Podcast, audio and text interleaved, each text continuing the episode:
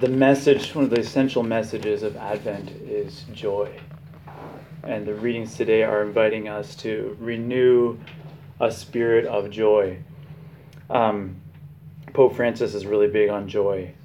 And he's his his first big work that he wrote was The Joy of the Gospel, which was about evangelizing, about telling other people about the gospel. And the the main idea there is that in order to tell people about the gospel, we need to be filled with joy. So I think that these readings and many of the readings during Advent invite us to reflect on the central message of the gospel, that we have been saved from our sins by our Savior who came down to earth to save us. And that should fill us with so much joy that we go out into the world to tell people about the gospel.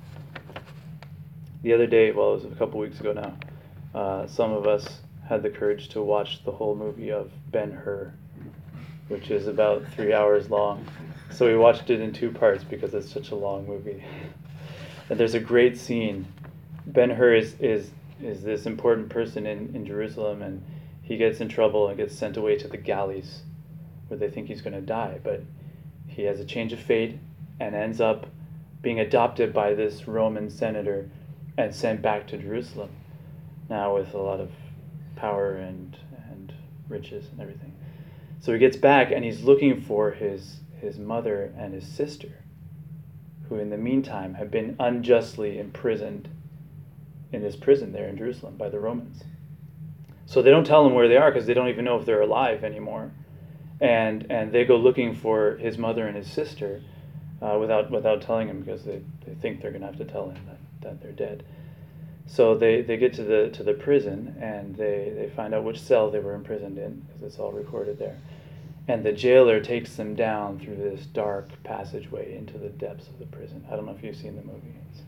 Okay, so they're going down this dark passageway, down these steps and these narrow hallways and corridors, and going around corners, and there's this, the jailer's got this lantern and you can just barely see because it's really dark.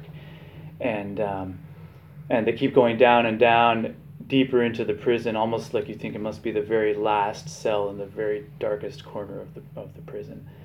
And they finally get to this door, and and they ask him, "Do you think they're still alive?"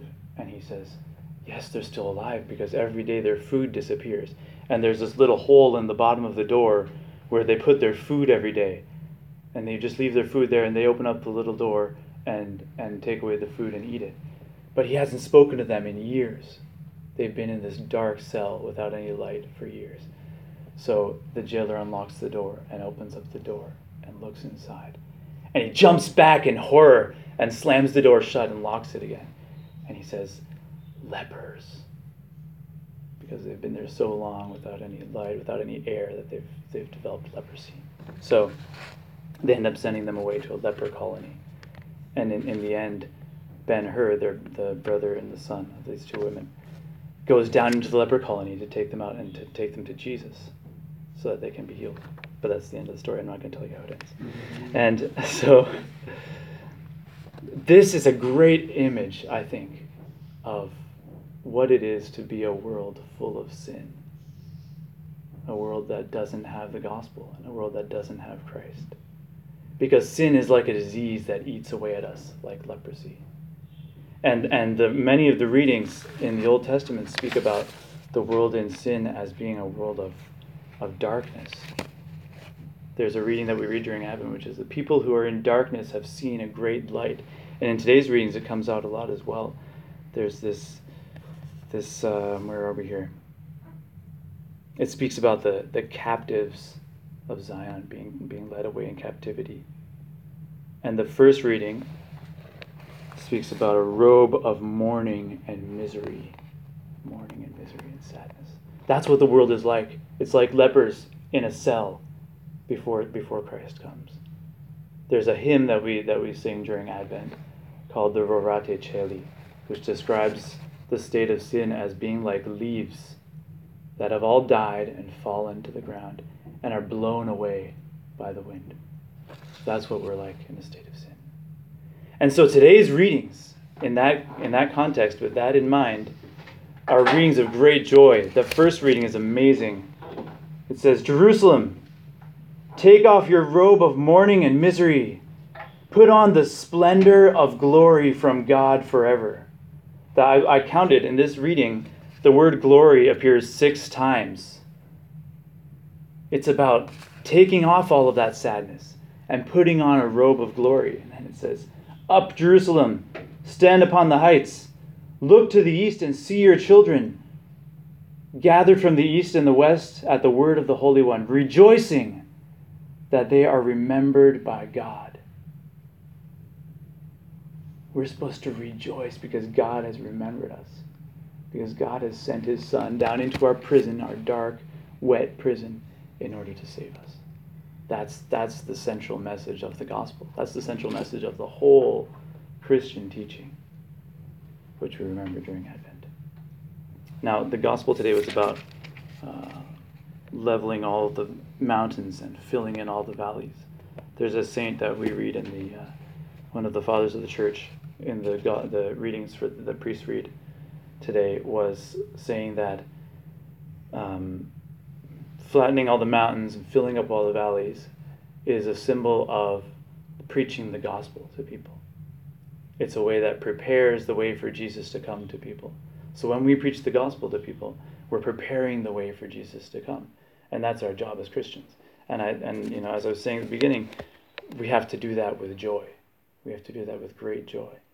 And I think that we find ourselves every day in many circumstances where we can speak to people about Christ and about the truth of the gospel.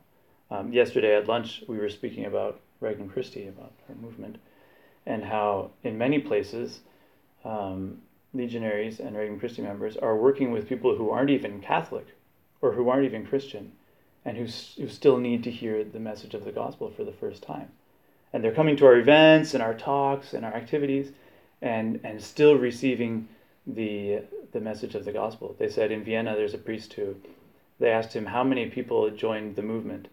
And he said, well, there weren't any, but we had a few people baptized because they're they're spreading the gospel message. And, and yesterday I had breakfast with a family from the school who aren't aren't Catholic.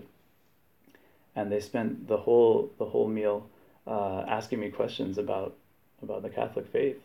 You know, what? How can God be a Trinity and, and three persons and one God and and Jesus has two natures and all this stuff? You know, we had we had a conversation about just about every question you can imagine about the faith, and that's so beautiful that we have the chance to do that. But I think the message of today's of today's readings is that we need to do that with joy when we have encounters with people.